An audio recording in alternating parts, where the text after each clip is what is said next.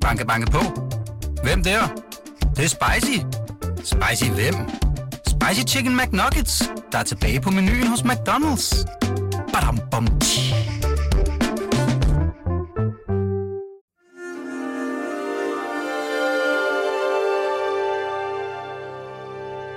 her kommer en artikel fra Weekendavisen. Spørgsmålet er, om man kan blive verdenskendt musiker, hvis man er døv. Ja, åbenbart kan man. Den skotske percussionist Evelyn Glennie er nemlig stokdøv, men har ikke desto mindre lige vundet årets Sonning Musikpris. Hør her, hvordan det er lykkedes for den skotske kvinde at mestre musikken. Synne Rifbjerg fortæller den fantastiske historie her.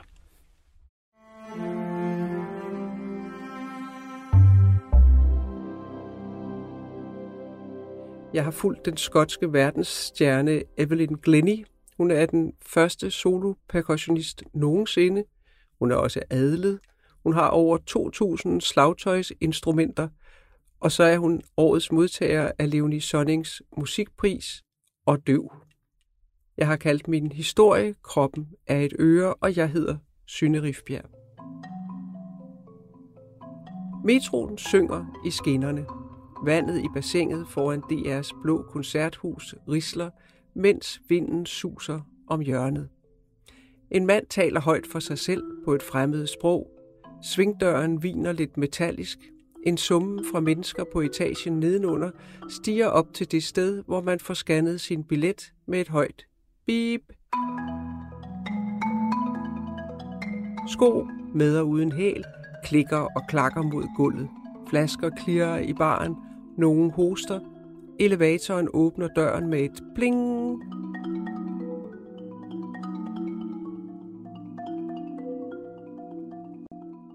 Verden er fuld af lyd.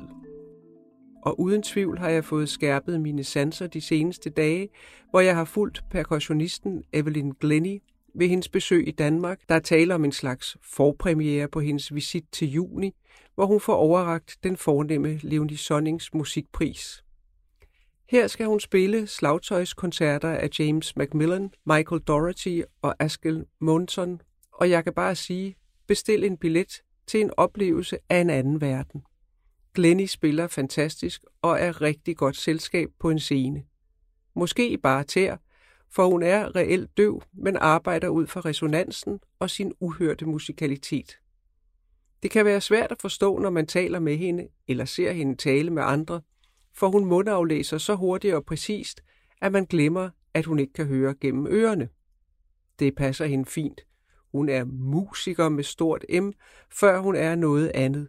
Hun lytter bare med hele kroppen.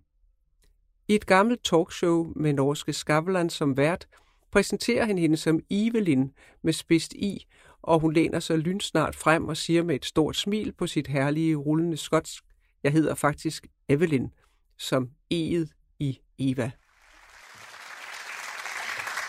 Dame Evelyn, welcome to the show. Thank you. Actually, it's Evelyn, not Evelyn. Oh, is it? Yeah, it's Evelyn. Yeah. Så nøjagtig er hendes blik på sproget uden lyd. Den nu 57-årige skotte ankom fredag klokken 3 om natten midt i stormen Otto, efter først at være blevet omdirigeret til Amsterdam, have holdt parkeret der og siddet i flyveren i 2 timer, for herefter at hænge længe i luften over København og lande i det andet forsøg, der var så voldsomt, at hun troede, det var forbi, siger hun, da vi skildes søndag aften. Alligevel har hun venligt smilende og veloplagt gennemført hele programmet med optræden i Cinemateket, 2 gange samtale på scenen i DR's koncerthus, besøg hos unge slagtøjsspillere i det nybyggede Evelyn Glennie Percussion Room på en musikskole i Høje Tøstrup, for til sidst at slutte af med en rundbordssamtale om musik og døvhed på Københavns Universitet. Tak fordi I er kommet, siger hun med varme og eftertryk, hver gang hun byder velkommen eller bliver budt velkommen.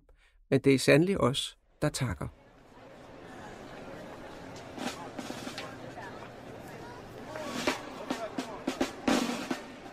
I Thomas Riedelheimers prisbelønnede dokumentarfilm Touch the Sound, der handler om Evelyn Glennie og vises om lørdagen i Cinemateket, ser man Glennie alene med sin lille tromme i en rød, ærmeløs t-shirt, cowboybukser og bare tæer. Hun står midt i Grand Central Stations fantastiske, marmorbelagte og højloftede Beaux-Arts afgangshal med den blommelede himmelvælving og begynder at tromme.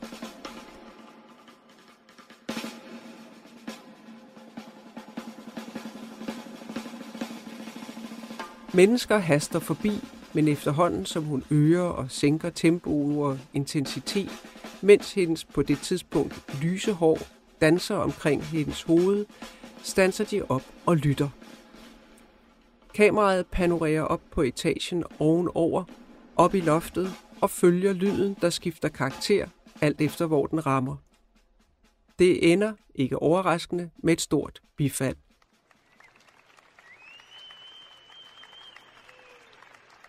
Glennie har fået folk til at stoppe op og lytte, hvilket er noget andet end at høre.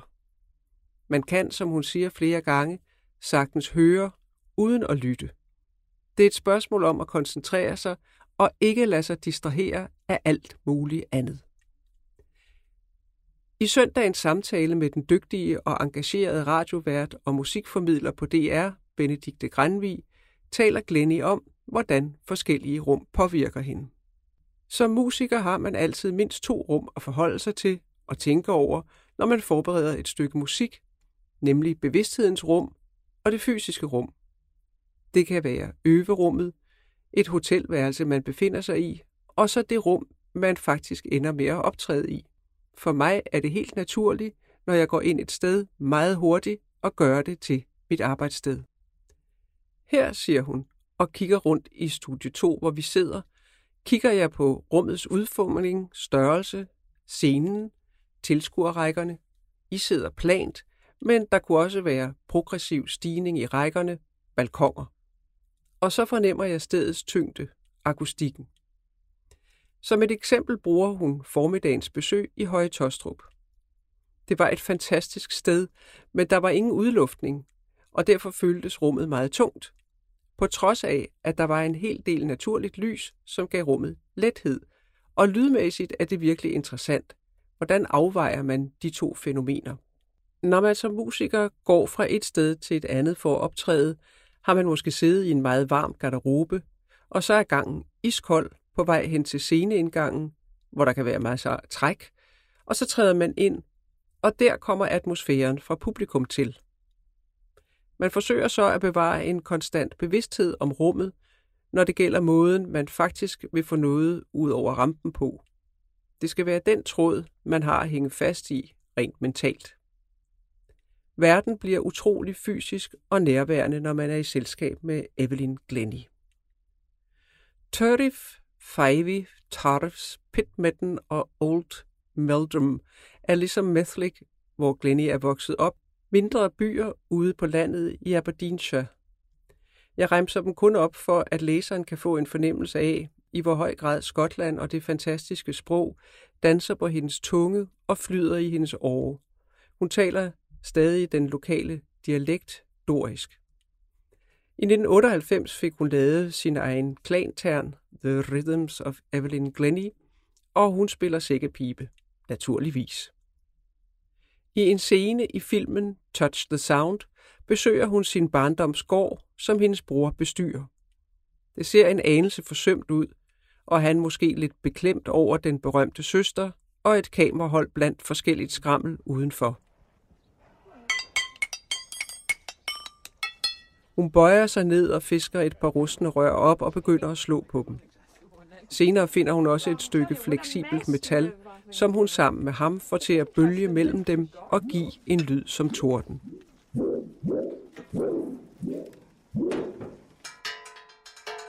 Du er ligesom far, siger han, og da de bladrer i familiealbummet, toner faren frem med et smil bag en stor harmonika.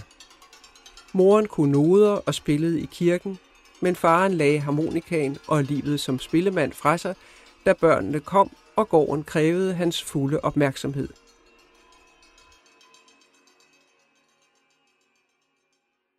Evelyn har aldrig hørt ham spille, selvom hun først begyndte at miste hørelsen som 8-årig og blev helt døv som 12-årig. Hans musikalitet spiller til gengæld en stor rolle for hende. Det er ham og hans intuitive gehør, ikke moren, som hun er i musikalsk familie med. Det er også ham, der siger, da lægen konstaterer, at hun er døv, og ifølge ham derfor ikke længere vil kunne spille musik. Hun kan gøre, hvad hun vil.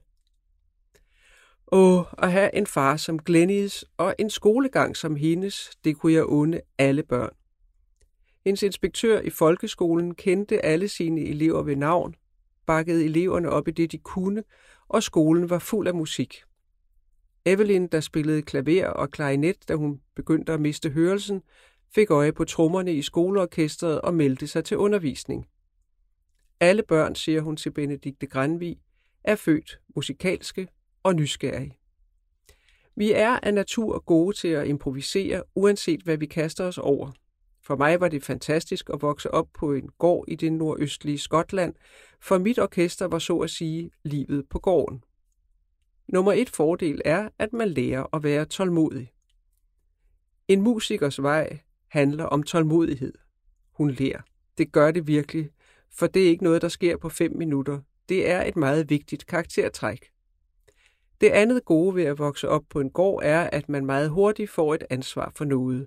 Man skal hjælpe til med dyrene, kvæg, får, høns, hunde, katte, og man skal lære at omgås maskiner. En gård er en meget varieret verden af tegn, og hendes forældre fyldte hende med en stor følelse af tillid. Det er faktisk det, musik handler om, siger hun. Man tager sine egne beslutninger, når det gælder fortolkning. Man beslutter selv, hvordan man vil organisere sin tid, tager ansvaret for, hvordan man vil opnå det ene og det andet i sin karriere. Folk trommer i hele verden og har, så vidt vi ved, altid gjort det. Man behøver ikke noget avanceret instrument. En æske tændstikker, et bord, et glas, et rør, kroppen. Der er en mulig rytme i de fleste overflader. Evelyn Glennie har dog en fuldstændig fabelagtig samling af instrumenter, adskillige marimbaer og xylofoner, for eksempel en lavet af skruenøgler, endeløse rækker af trommer fra hele verden, cimbaler, maracas, bækkener, pauker, gong, tempelklokker, klokkespil, plus trommestikker og køller i alle mulige materialer, størrelser og farver, der kan afgive en verden af lyde. Første gang Evelyn Glennie kom til en undervisningstime i percussion på sin folkeskole, helt optændt af tanken om dette nye instrument, blev hun bare bedt om at skrive sit navn og fik så en lille tromme med hjem. Hun var skuffet, forvirret. Hvor var instruktionen? I løbet af den uge, hun havde lille trommen derhjemme, rørte hun ved den, kørte hånden hen over det udspændte trommeskin, slog på siden, lagde den på sengen og mærkede lyden, lagde den på et bord, på græsset, i hvedemarken, på en tønde. Hun kradsede på den, knipsede til den, vendte den på hovedet, slog på begge sider, opdagede wirene og deres lyd, med andre ord gjorde sig fortrolig med instrumentet og forstod, hvor forskelligt resonansrummet kunne være, og hvordan den lille tromme kunne være et orkester i helt egen ret. Grundlæggende oplevede jeg, at jeg selv kom instrumentet i møde, i stedet for at instrumentet blev mast ind i armene på mig, fuld af regler, har hun forklaret. Nej, regler er nok ikke noget for Glennie. I 1982 flyttede hun til London for at søge ind på Royal Academy of Music som solopercussionist. Men i første omgang blev hun afvist, fordi hun var døv, og oven i købet fandtes der på det tidspunkt ikke et begreb som solopercussionist. Hun havde dog aflagt prøve, og den var så god, at hun fik en chance til. Siden er det stort set kun gået en vej, og det er opad og frem. Da hun begyndte dengang i 80'erne, var der ingen egentlige orkesterværker for solopercussionister. Nu er der mere end 200, og mange af dem er skrevet direkte til hende. Søndag tidlig aften er der spændt forventning på Institut for Kunst og Kulturvidenskab. Institutleder og assisterende professor i musiklære Jessica Holmes tjekker teknik og mikrofoner. Al tale skal transkriberes og vises på skærm under samtalen mellem Evelyn Glennie, hjerneforsker Peter Keller fra Aarhus Universitet og rockikonet Lotte Rømer, der foruden sanger og forfatter også er formand for Høreforeningen København og har meget nedsat hørelse. Alle paneldeltagerne har erfaring og indsigt i emnet og ved, at døvhed langt fra er det samme som stilhed. Der er utrolig mange stereotype opfattelser af, hvad det vil sige at være døv. Når vi taler om, hvilke ingredienser der er i lyd, siger Glennie, så har vi mulighed for måske at omdefinere og gentænke, hvad det faktisk er, vi hører fysisk set. Og hun fortsætter. Hvis du spørger mig, hvordan en xylofon rent faktisk lyder, så vil jeg spørge tilbage, om du mener gennem øret eller gennem kroppen. Gennem øret er det en meget spids eller skarp lyd, og jeg kan ikke finde ud af, hvilken toneart der er tale om. Men hvis du spørger, hvad jeg lytter til i lyden af en xylofon, så forventer jeg den skarpe lyd, men jeg regner med, at den kommer fra den øvre del af min krop. Det er en helt anden slags følelse. De andre nikker. Jeg tror, fortsætter Glennie, at når vi beskæftiger os med lyd, og lyden af et instrument, så er det ordforråd, vi har, meget vigtigt. Når vi taler med et ung menneske om crescendo og diminuendo, hvad i alverden betyder det så? Ja, det betyder højere eller svagere, men der er en uendelighed af nuancer i de to begreber, og dem kan vi meget bedre forklare ved at lytte med hele kroppen. Der er buffet og udskænkning efter arrangementet, men Evelyn Glennie bænker sig tappert over for mig, selvom hendes ansigtskulør efterhånden af alle gode grunde matcher hendes grå hårfarve. Men nej, vi skal snakke som aftalt, der er ingen piv eller diva her. Jeg spørger hende, hvad hendes fars musikalitet har betydet, når hun aldrig har hørt ham spille. Han bakkede mig så meget op i det stille. Det tror jeg fornemmede stærkt. Han var den yngste af 14 søskende, og han gik ud af skolen som 14-årig og begyndte som landmand. Han havde ikke de muligheder, jeg fik, og jeg har altid følt, at min vej gennem musikken også indbefattede ham, fordi jeg vidste, at han elskede musik, og han var meget interesseret i min interesse i musik.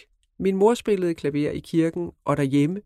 Der var musik i mit hjem, men aldrig i en kompetitiv forstand. Ingen pressede på for, at jeg skulle spille eller forventede noget. De var bare virkelig glade for, at jeg elskede musik. Glennie var også tiltrukket af, at musik er noget, man både kan udøve alene og sammen med andre. Hun ler.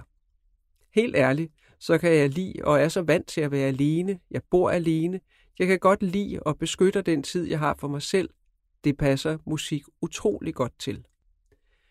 Vil du sige noget om din skotske baggrund, hvad det har betydet at vokse op med trommer og sækkepibe, spørger jeg.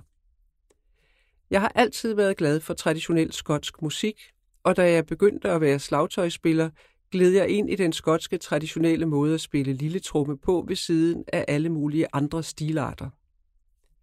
Da Evelyn Glennie var sidst i 20'erne, begyndte hun at lære at spille på sækkepibe. Hun slår ud med armene. Jeg ville ønske, at jeg havde gjort det mange år tidligere, for jeg forstod pludselig, at alle piberne og alle de små toner hænger sammen med lille trommens toner og alt det fodarbejde, der er i traditionel skotsk dans.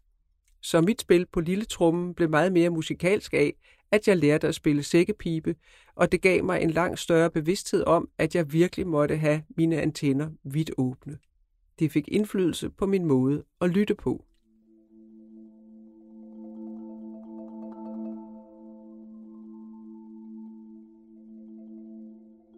Lyden af glas og snak sniger sig rundt om hjørnet, der spejdes efter hovedpersonen.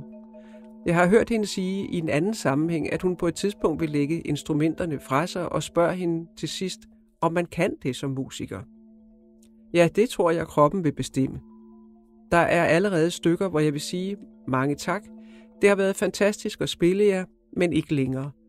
Der vil komme et tidspunkt, hvor jeg ikke kan storme rundt på scenen til de mere omfattende værker. Det er helt realistisk. Forleden dag på mit kontor stak et stykke orkestermusik ud af en bunke, og jeg kiggede på det og vidste instinktivt, at jeg formodentlig ikke vil spille det igen. Det giver naturligvis en lidt trist følelse indeni, især hvis det er noget skrevet specielt til mig, men til syvende og sidst er det, som når ens barn flytter hjemmefra. Det var det, og sådan er det. Man ved godt selv, hvornår det er tid til at hænge trommestikkerne ind i skabet.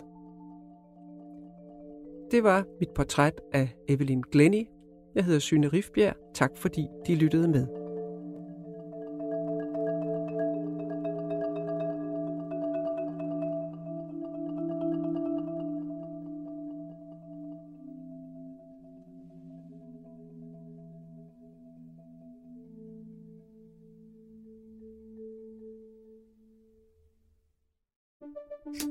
Banke, banke på. Hvem der? Det er spicy. Spicy hvem? Spicy Chicken McNuggets, der er tilbage på menuen hos McDonald's. Badum, bom, tji.